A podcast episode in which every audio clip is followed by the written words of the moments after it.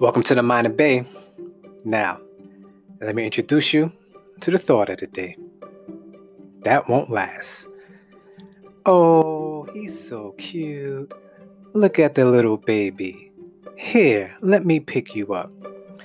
These are the familiar phrases adults express to their children or someone else's children who they have become temporarily fond of. Temporary is the important term here. Without fail, babies get a lot of attention, and they don't have to do much to get it.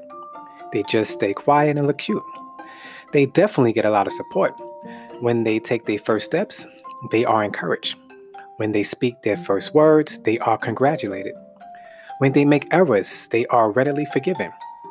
It must be really great to be a baby. However, something odd happens when the child advances in years.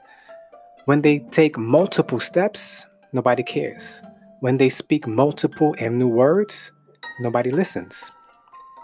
When they make errors, they are almost never forgiven, but in fact, verbally or sometimes physically crucified. What happened from the days of infancy to adulthood that people had a sudden change of heart? I don't know.